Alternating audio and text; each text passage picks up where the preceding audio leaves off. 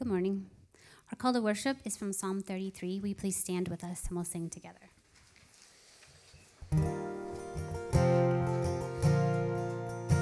Our soul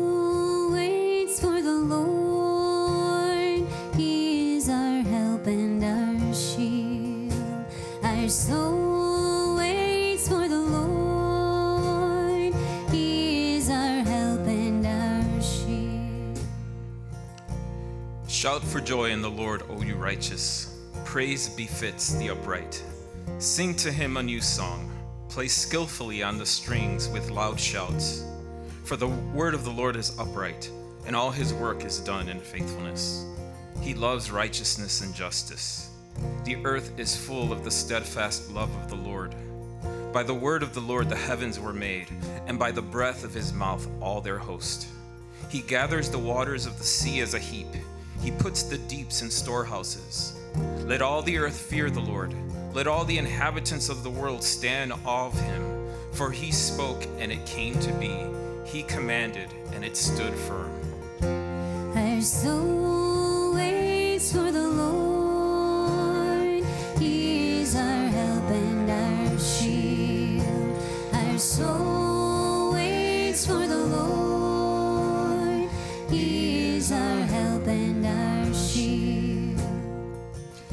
Behold, the eye of the Lord is on those who fear him, on those who hope in his steadfast love, that he may deliver their soul from death and keep them alive in famine.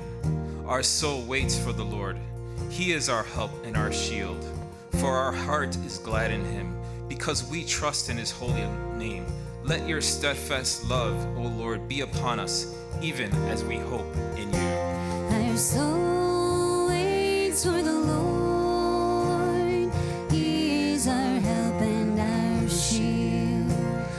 Our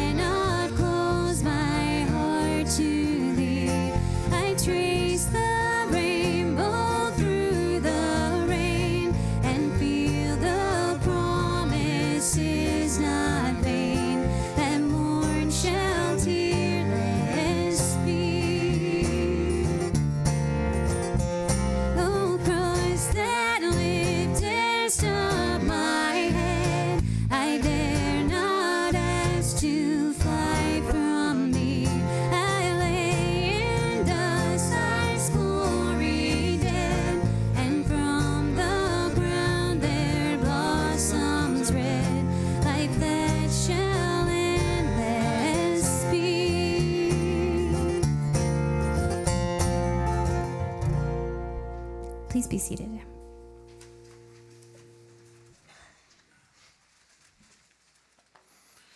Please join me in our prayer of invocation. Our Father, we sing our songs to you, praising and giving thanks to you for who you are and all you've done. Your word continues to be faithful and true, and your steadfast love to your people has shown forth your fidelity, justice, and righteousness. By the word of your mouth and the power of your spirit, you have created all things and by that same word and spirit, you have created new life in us through Jesus, your anointed, in whom we put our trust. Yet, Lord, although we know your great salvation, our hearts grow faint and weary as we are burdened by our sins, as we experience disjointed and strained relationships, as we know and feel the sorrow of illness, pain, and death and as we witness the oppression of the poor, the marginalized, the voiceless, and of our own peoples. Lord, remind us that you continue to work righteousness and justice for all who are oppressed. Remind us that you are merciful and gracious, slow to anger, abounding in steadfast love. Remind us that you do not repay us according to what we have done, but as a good father show compassion, shows compassion to his children so you have compassion on those who fear you. Father, teach us not to trust in our own counsels, nor to lean on our own plans to make our names great by our knowledge, power, and resources at the expense of others, for you bring such rebellious plans to nothing. Instead, help us to trust in your word, knowing that we are not saved by our great army's strength or know how, but that salvation comes from you alone. Lord, open our minds by your Spirit so that we might trust in and know your Son, who suffered, died, and was raised on the third day, and that in repentance and faith we may know your forgiveness, and being clothed by your Spirit, we can proclaim the gospel of Christ to all peoples. It is in his name we pray. Amen.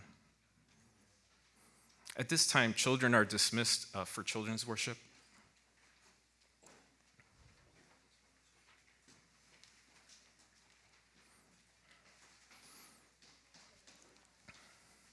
So now is our time of confession where we can acknowledge our sin before God and lay it bare before Him.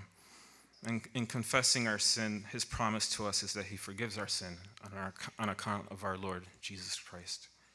So join me, join with me in prayer together, and then we'll sing and we'll have a time of silent prayer. The psalmist writes, "The earth may fall apart, the mountains may fall into the middle of the sea, the waters of the sea may roar and foam." The mountains may shake when the waters rise, but we will not be afraid, for God is our refuge and strength, a very present help in trouble. Heavenly Father, I open my clenched fists to surrender everything to you. Establish my identity in you, not in my work, my family, my accomplishments, or what others think of me. Help me to remember that by faith I am united to Christ and nothing can separate me from your love.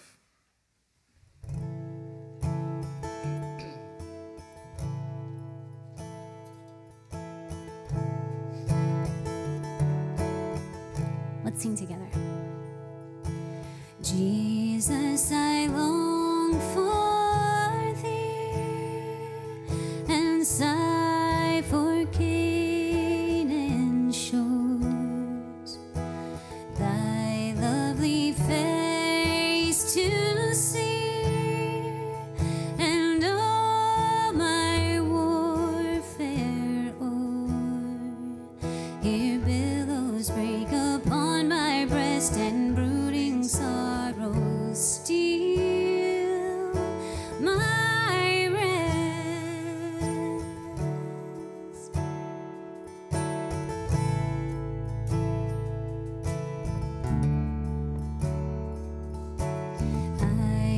Pant, I groan, I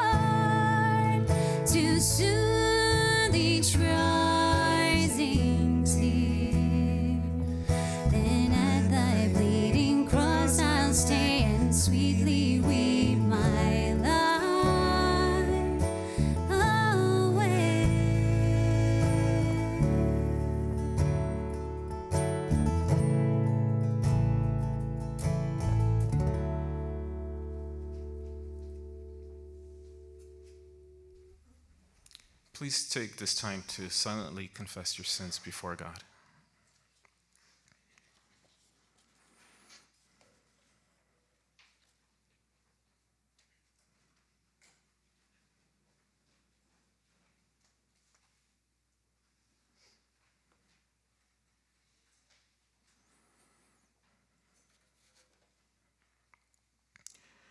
Merciful God, we confess that we have sinned against you in thought, word, and deed, by what we have done and by what we have left undone. We have not loved you with our whole heart and mind and strength. We have not loved our neighbors as ourselves. In your mercy, forgive what we have been, help us amend what we are, and direct what we shall be, so that we may delight in your will and walk in your ways to the glory of your holy name. Amen. Please stand and read with me the words of assurance that we receive from Scripture that God forgives our sins. You who fear the Lord, praise him, for he has not despised or abhorred the affliction of the afflicted, and he has not hidden his face from them, but has heard their cries. As Christ has welcomed us into God's family, turn to one another and welcome each other in his name.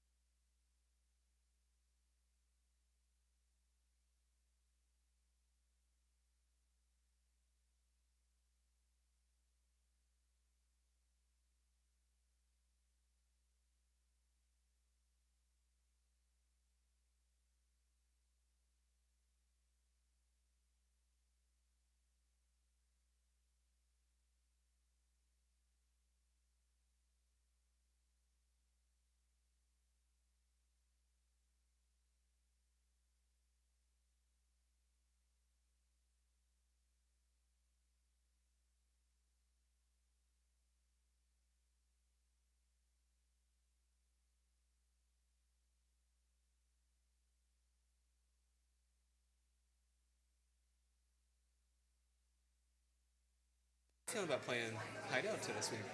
What? We're back on.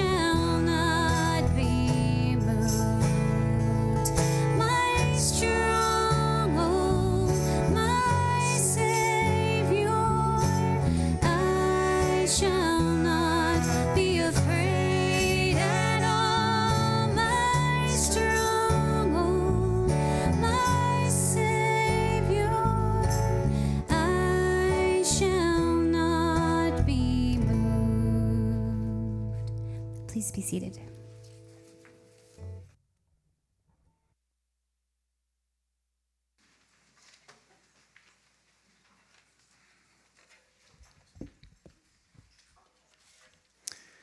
The Old Testament lesson is from Psalm chapter 103, 6 through 14. The Lord works righteousness and justice for all who are oppressed. He made known his ways to Moses, his acts to the people of Israel. The Lord is merciful and gracious, slow to anger, and abounding in steadfast love. He will not always chide, nor will he keep his anger forever. He does not deal with us according to our sins, nor repay us according to our iniquities.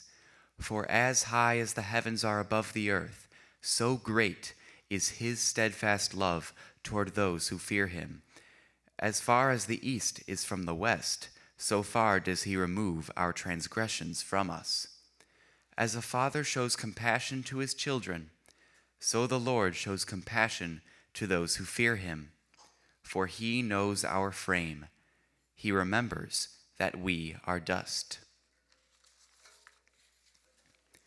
The gospel lesson is from Luke chapter 24, 36 through 49. As they were talking about these things, Jesus himself stood among them and said to them, Peace to you. But they were startled and frightened and thought they saw a spirit. And he said to them, Why are you troubled? And why do doubts arise in your hearts? See my hands and my feet, that it is I myself. Touch me and see. For a spirit does not have flesh and bones, as you see that I have. And when he had, and when he had said this, he showed them his hands and his feet. And while they still disbelieved for joy and were marveling, he said to them, Have you anything here to eat? They gave him a piece of broiled fish, and he took it and ate before them. Then he said to them, These are my words that I spoke to you while I was still with you, that everything written about me in the law of Moses and the prophets and the Psalms must be fulfilled. Then he opened their minds to understand the Scriptures, and said to them, Thus it is written, that the Christ should suffer, and on the third day rise from the dead, and that repentance for the forgiveness of sins should be proclaimed in his name to all nations, beginning from Jerusalem. You are witnesses of these things. And behold, I am sending the promise of my Father upon you, but stay in the city until you are clothed with power from on high. This is the word of the Lord.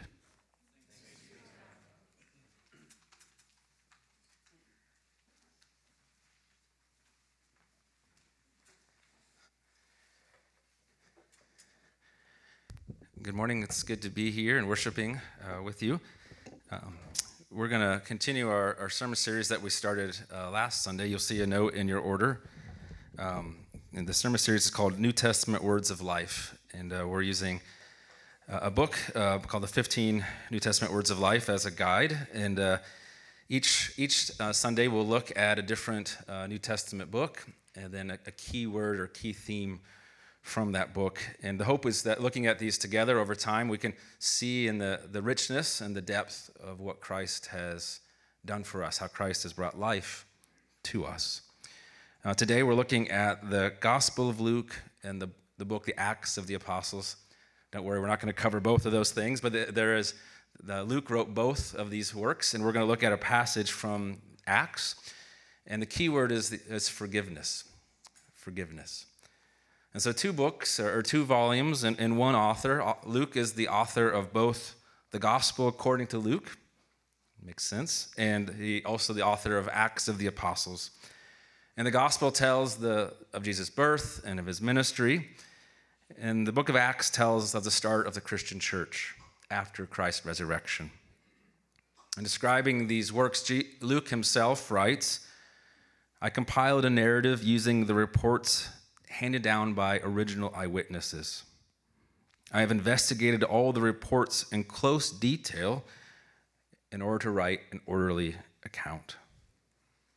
Well, in this orderly account, we just we heard Colum uh, read for us that the Gospel of Luke it concludes with the risen Jesus telling his followers to proclaim the forgiveness of sins in his name. That the forgiveness of sins in his name should be proclaimed to all the nations. And the book of Acts picks up this call, and, and over three decades, Luke tells us about how this proclamation goes forth from Jerusalem to Judea to Samaria to the ends of the earth.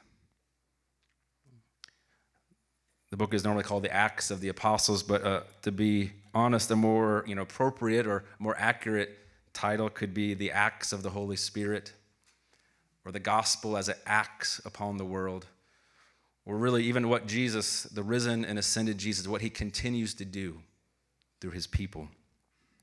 And one of the features of the book of Acts is that there are sermons or messages of followers of Jesus that they proclaim the good news. And our passage today comes from one of those accounts that Paul is in the city of Antioch and he goes to the synagogue there. And what was custom was the, the synagogue would invite visitors, especially teachers, to share a word. And so Paul stands and tells them the good news. And what we'll hear him say is that through this man Jesus, forgiveness of sins is proclaimed to you. And by him, everyone who believes is freed from everything. If there's anything that you remember in this sermon today, that phrase from the proclamation in Acts 13 is worth holding on to. Through this man Jesus, forgiveness of sins is proclaimed. And by him, everyone who believes is freed from everything. So, this is the good word that we'll hear. Let's look at our passage from Acts chapter 13. Verse 16 through 33, then 38 and 39. You can follow in your order of worship or in your Bible. Paul stood up and motioning with his hand said, People of Israel, and you who fear God, listen. The God of this people, Israel, chose our fathers and made the people great during their stay in the land of Egypt. And with uplifted arm, he led them out of it. And for about 40 years, he put up with them in the wilderness. And after destroying seven nations in the land of Canaan, he gave them their land as an inheritance. All this took about 450 years. And after that, he gave them judges until Samuel the prophet. Then they asked for a king, and God gave them Saul the son of Kish a man of the tribe of Benjamin, for 40 years. And when he had removed him, he raised up David to be their king, of whom he testified and said, I have found in David the son of Jesse, a man after my heart, who will do all my will. Of this man's offspring, God has brought to Israel a Savior, Jesus, as he promised. Before his coming, John had proclaimed a baptism of repentance to all the people of Israel. And as John was finishing his chorus, he said, What do you suppose that I am? I am not he. No, but behold, after me one is coming, the sandals of whose feet I am not worthy to untie. Brothers and sisters, children of Abraham, and those among you who fear God, to us has been sent the message of this salvation for those who live in Jerusalem and their rulers, because they did not recognize him nor understand the utterance of the prophets, which are read every Sabbath, fulfilled them by condemning him. And though they found in him no guilt worthy of death, they asked Pilate to have him executed. And when they had carried out all that was written of him, they took him down from the tree and laid him in a tomb. But God raised him from the dead. And for many days he appeared to those who had come up with him from Galilee to Jerusalem, who are now his witnesses to the people. And you, we bring you the good news that what God promised to the fathers, this he has fulfilled to us, their children, by raising Jesus. Let it be known to you, therefore, brothers and sisters, that through this man forgiveness of sins is proclaimed to you, and by him everyone who believes is freed from everything from which you cannot be freed by the law of Moses. This is God's word, and it's given for our good. Well, as we look at this passage and we reflect, especially on the theme of forgiveness, I want to ask two questions to help us enter into it. The first question is why forgiveness? Why preach forgiveness? And the second question is then what is promised? What is forgiveness? So, so why? Let's start with why. Why preach forgiveness? Why even talk about this? Another way to say this is why, when Paul was invited to stand, why did he conclude by with that climax, that idea? He starts by telling the story of Israel, and we see something similar throughout the book of Acts. In chapter 7, for example, Stephen tells the story of God's people. He talks about Abraham and Joseph and Moses. Here, Paul focuses on the Exodus and on Saul and David, the kings. And so, why, after telling this story of God's promise to Israel, why does he bring it to the conclusion of forgiveness? Why is it brought to the conclusion that the whole point or the outward work is that you can be forgiven of your sins? Well, one way just maybe to, to think about this is there's, there's a couple of different observations we can make from this story. As he tells the story of the people of Israel, and one observation is that forgiveness concerns sin. We know that, right? But forgiveness, in the biggest of pictures, actually concerns relationships. Forgiveness is about relationship. One way to think about this, that uh, maybe it sounds strange, is to think about car insurance. You, uh, maybe you have some car insurance if you, if you drive. And maybe you have this or have heard about it, but something called accident forgiveness. Accident forgiveness. Maybe some of you have used that in this room, you know, fender bender. Accident forgiveness. And so, you know, your insurance premium won't go up just because you get into, you know, maybe your first fender bender or have some kind of, you know, small issue that happens. And one way to think about this, you know, technically, this is a type of forgiveness, right? Instead of getting the consequences, they don't fall upon you. But I mention this because it's helpful to think about this primarily, right? This is primarily a business deal. It's primarily part of the contract you signed with the insurance. It's not a personal relationship. And the forgiveness that Christ invites us into is not some kind of business deal, just a transaction. Rather, it's relational. If we think about forgiveness, it's about reconciliation. About forgiveness, it's about resolving what is between you and another person.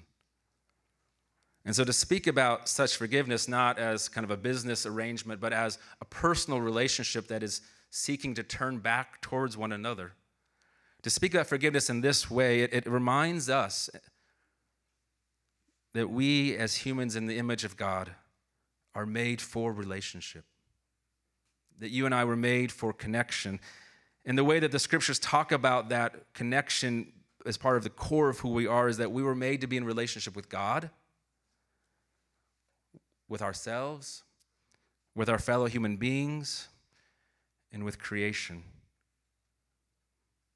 And when scripture says that our first parents were created good and experienced life, what scripture is saying is that they experienced wholeness and connection in all four of those relational areas. And see, the story of Israel in relationship with God is clear that this is not just kind of God doing something, but God being close to his people.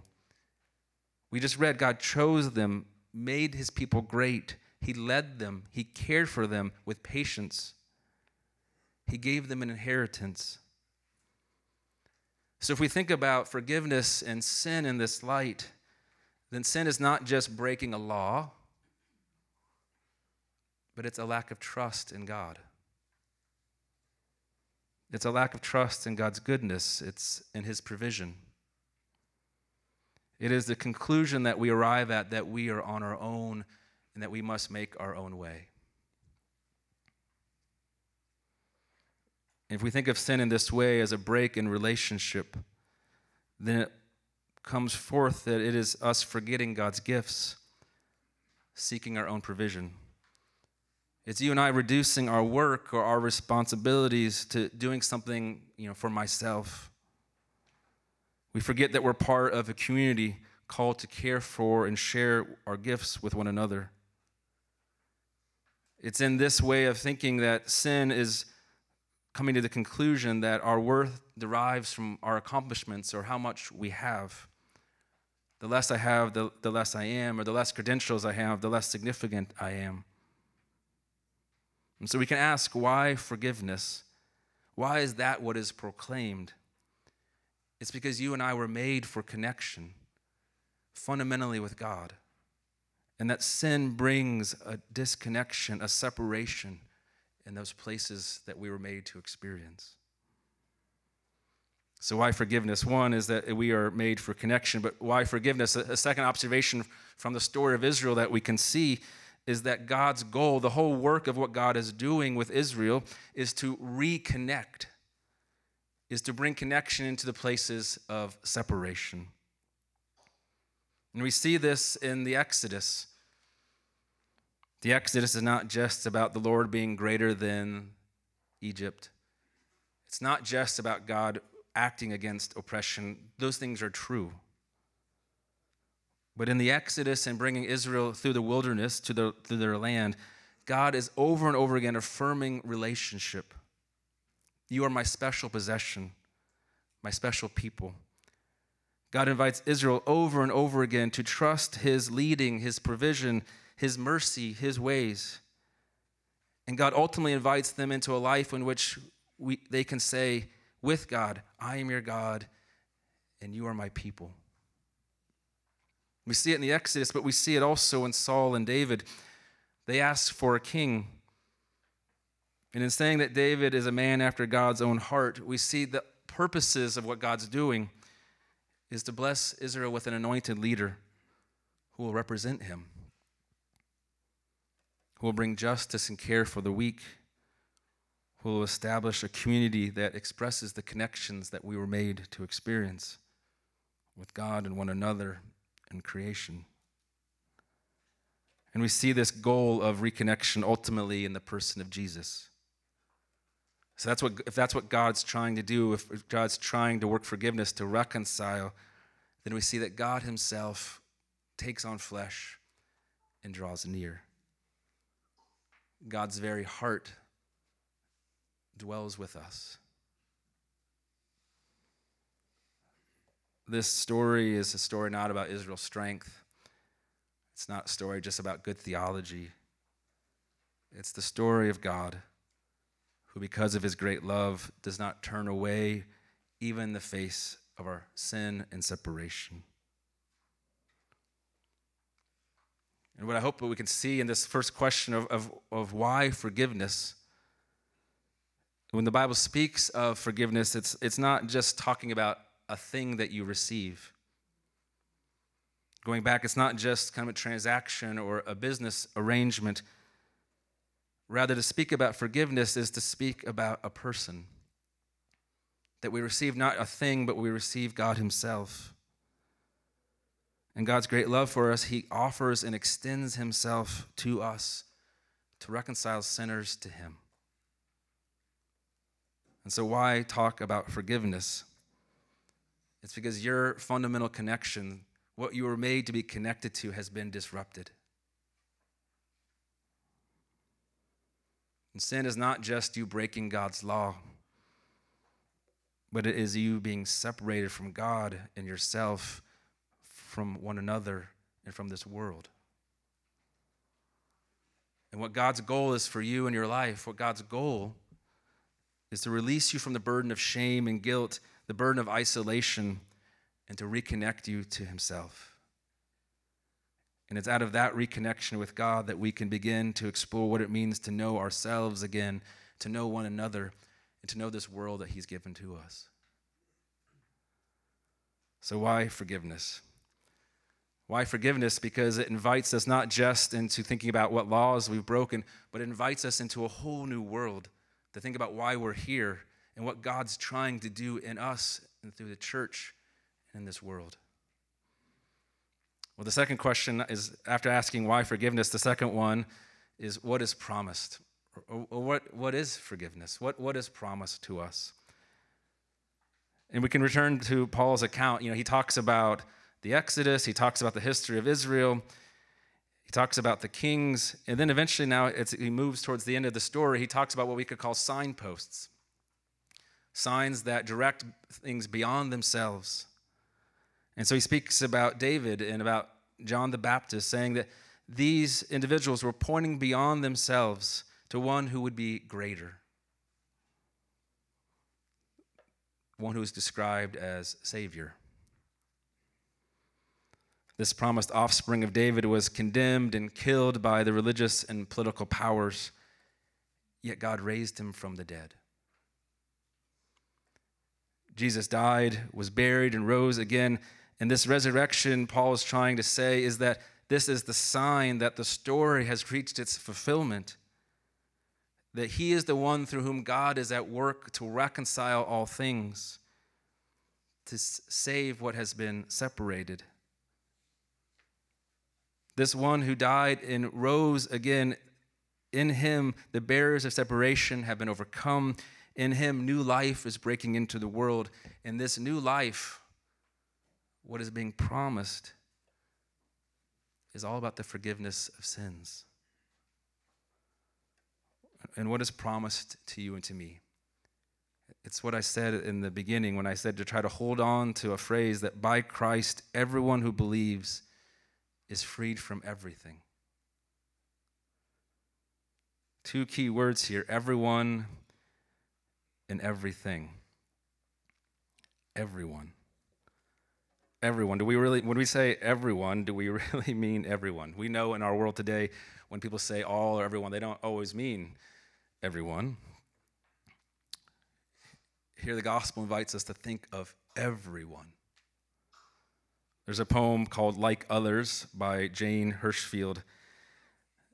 This short poem goes like this In the end, I was like others, a person, sometimes embarrassed, sometimes afraid. When fire was shouted, some ran toward it, some away, and I was neck deep among them. This poem invites us to think about the idea of a human universal experience, sometimes embarrassed, sometimes afraid, sometimes running towards things, and sometimes running away. The gospel says it's for everyone. And part of the wonder of the book of Acts, if you read the book of Acts, is that that is what's kind of mind boggling for the people that it's not just for the Jews. The story of Israel being fulfilled, it's not just for the Jews, but it's for the Jews and for the Gentiles. For those with strength and those who are weak, those who are far and those who are near. All are invited to faith in Christ and baptism in his name. Christ's promise, Christ's work is the same for everyone who believes, for the rich and for the poor. And what is being promised is what we could call complete justification. That you can be fully declared right and righteous before God, forgiven. Paul wants to be clear the, the law of Moses can tell us what is good and right. The law can tell you, the rules can tell you what we should do or what we shouldn't do. I was a little sad. There used to be a big poster over here that had the rules of the lunchroom. And I thought, how many churches have lunchroom rules on their wall? But the, the rules can tell you what you should do or not do. But the law of Moses cannot make you righteous. It cannot make you love God with all your being or love your neighbor as yourself. But Christ can do something else. For everyone who believes, he can justify you, meaning that before God, that you stand as one fully accepted, forgiven, and declared right. In Christ, by his life, death, and resurrection, he faced all that stands against us, all that would condemn us, all that the law says that we have or have not done. He stands over and against all those things saying that we are with him and that he has dealt with them and that we are righteous with him. So, why would we go on trying to find our identity or find these relational areas reestablished with God or with ourselves or with others? Why would we try to reestablish them by what we do, by our law keeping? Paul says there's something better, and that the gift is for everyone and it concerns everything. It concerns everything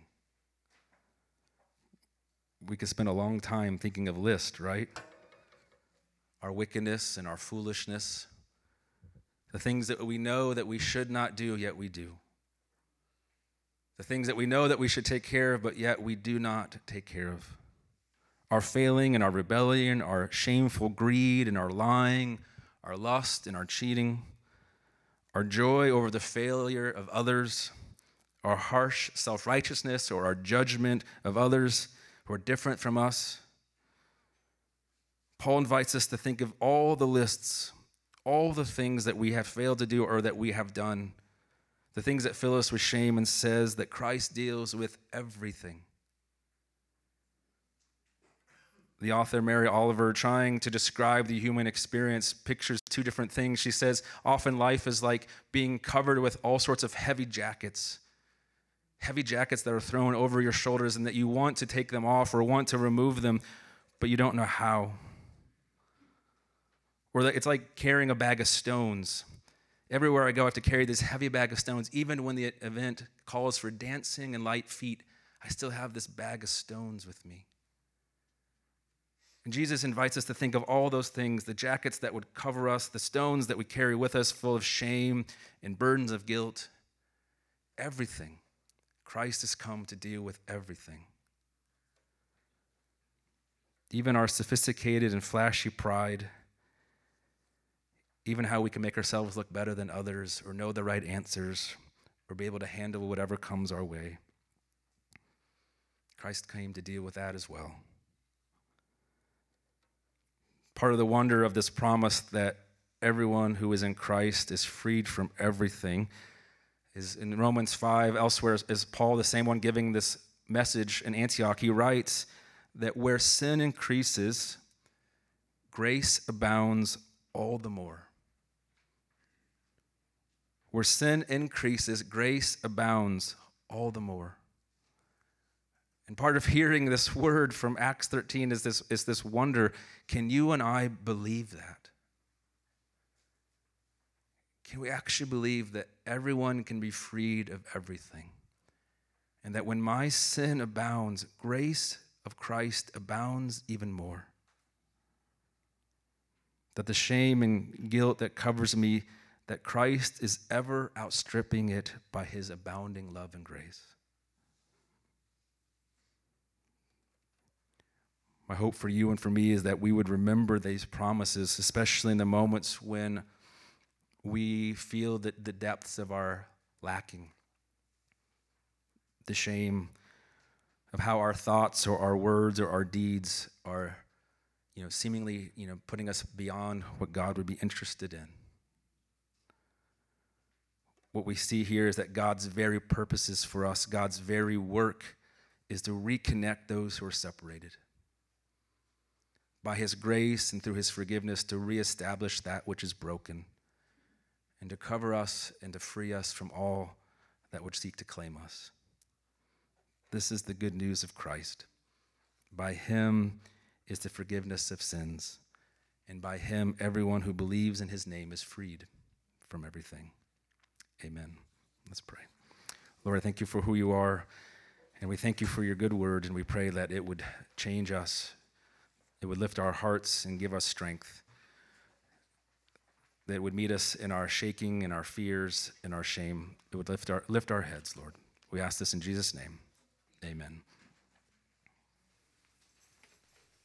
We please stand with us and we'll sing together.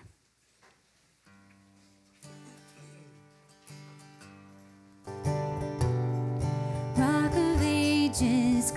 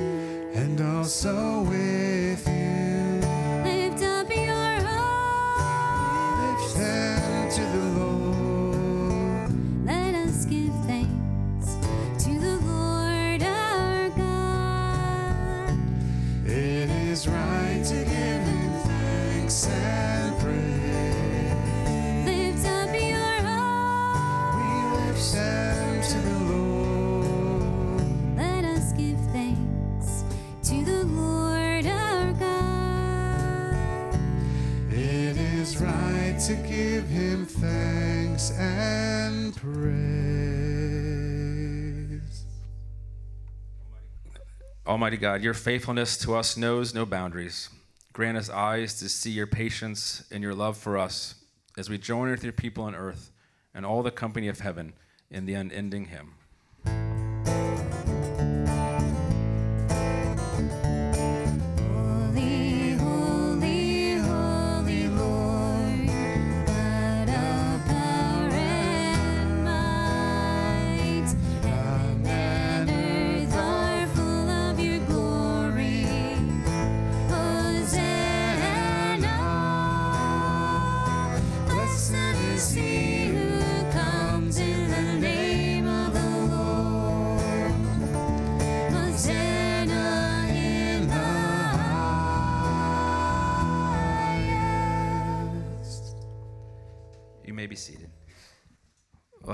God's word, uh, we're now invited to come to the table that God sets for his people. Uh, in Jeremiah 31, there is the promise that when God restores his people, that he says that he will cover their guilt completely, that all their iniquity will be pardoned. And he goes on through the prophet Jeremiah to speak about that forgiveness as a new foundation for a city that will be filled with joy a forgiveness, a foundation in which people will gather again to see one another and to relate to each other in a way that is brand new. That foundation is the work of God and bringing pardon into the face of our iniquity, grace in our sin. And I think that image, in many ways, is a picture of what the church is meant to be a people gathered with a foundation of forgiveness that we learn to see God in a new way through His grace and to see one another in a new way through His grace, to see this world in a new way. And so, as we come to this table, this table is a reminder, again, that God has gathered us as a people, as a family, connected by our forgiveness with Him, that we may learn to forgive one another. That this table is not for the strong or those who are able to kind of climb over others, build their own foundations, if you will. This table is an invitation for those who would know their weakness, know their need for God's grace. It would also be a table for those who are seeking to learn to live as servants, as Christ, to mark with forgiveness and grace, to setting aside our strength to care for the weakness of another. So, this table is an invitation to come and to see the work that God has done, this foundation that forms a new people. If you have faith in Christ, if you know of your need for His mercy and to be reconnected to Him through Christ, then come and eat and drink of this table, that we may be a people who are marked out as part of that new place. If you're not yet a follower of Christ, let this table be a witness and an invitation to you to think about what it would be to have relationships reconnected by the grace and forgiveness of God. Let's pray. Lord, I thank you for who you are. We thank you, Lord, for your grace on display to us through this bread and cup. We pray that by your Spirit you'd meet us and strengthen us, that you'd nourish us, that you'd prop up our weakness, that we may learn more and more to walk in your ways. We ask this in Jesus' name. Amen. On the night that he was betrayed, after giving thanks, Jesus took the bread and he broke it, saying, This is my body, given for you. Do this in remembrance of me. In the same way, after supper, Jesus took the cup, saying, This cup is a new covenant in my blood. Whenever you drink it, do so in remembrance of me. For as, for as often as we eat this bread and drink this cup, we proclaim the Lord's death until he comes again. If, I invite you to come down the center aisle and receive the bread and the cup. And you can go back on the sides. Um, and I ask that you'd hold the elements until everyone's been served, that we can eat and drink as one family. If you're not taking communion today, we still invite you to come forward. You can just uh, put your arm across your chest, and I'm happy to offer a prayer blessing for you here at the table. Those who are serving can come forward at this time.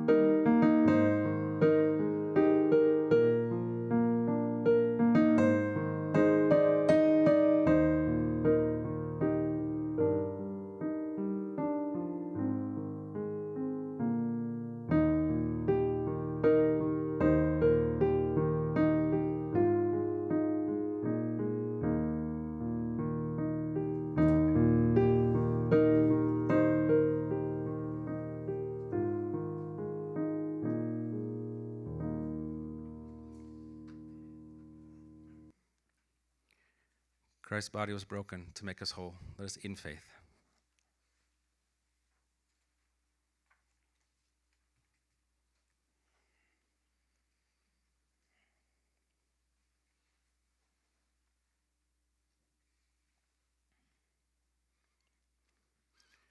And Christ's blood was shed to cover all of our sins. Let us drink in faith.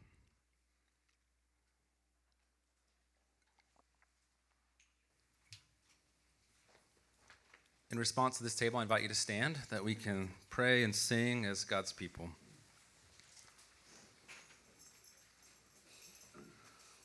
Lord Jesus Christ, we hold fast to your promise. If the Son sets you free, you'll be free indeed. We rejoice in your sure forgiveness and steadfast love. With thankfulness, let us proclaim the mystery of faith.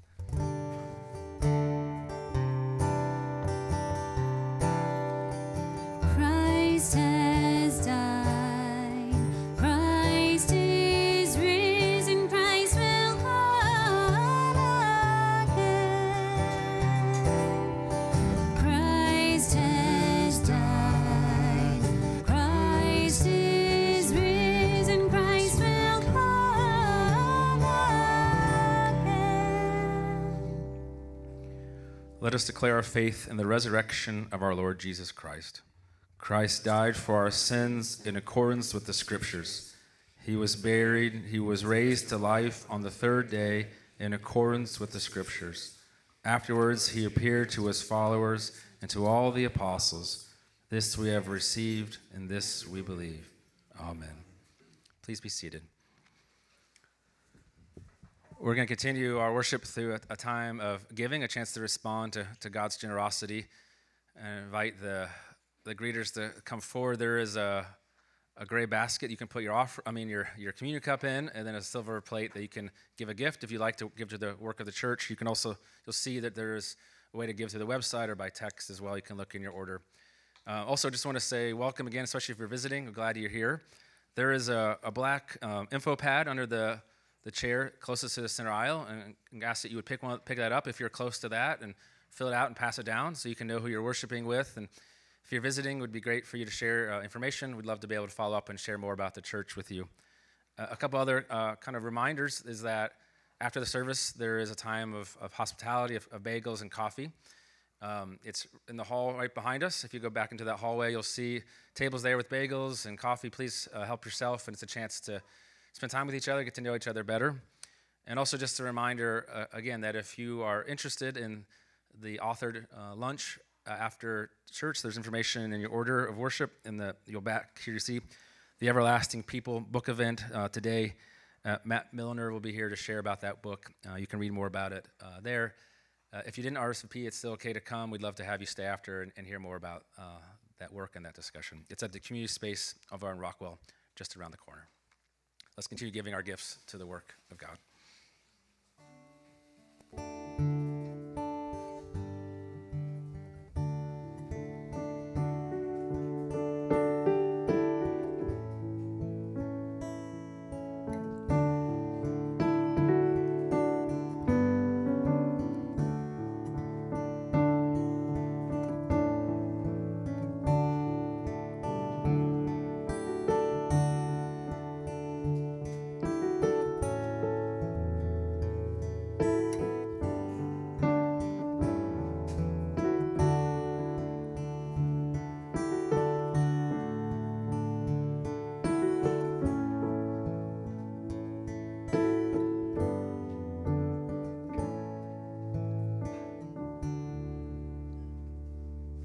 Please stand with us for the doxology? Praise God from whom all blessings flow. Praise Him, all creatures here below. Praise Him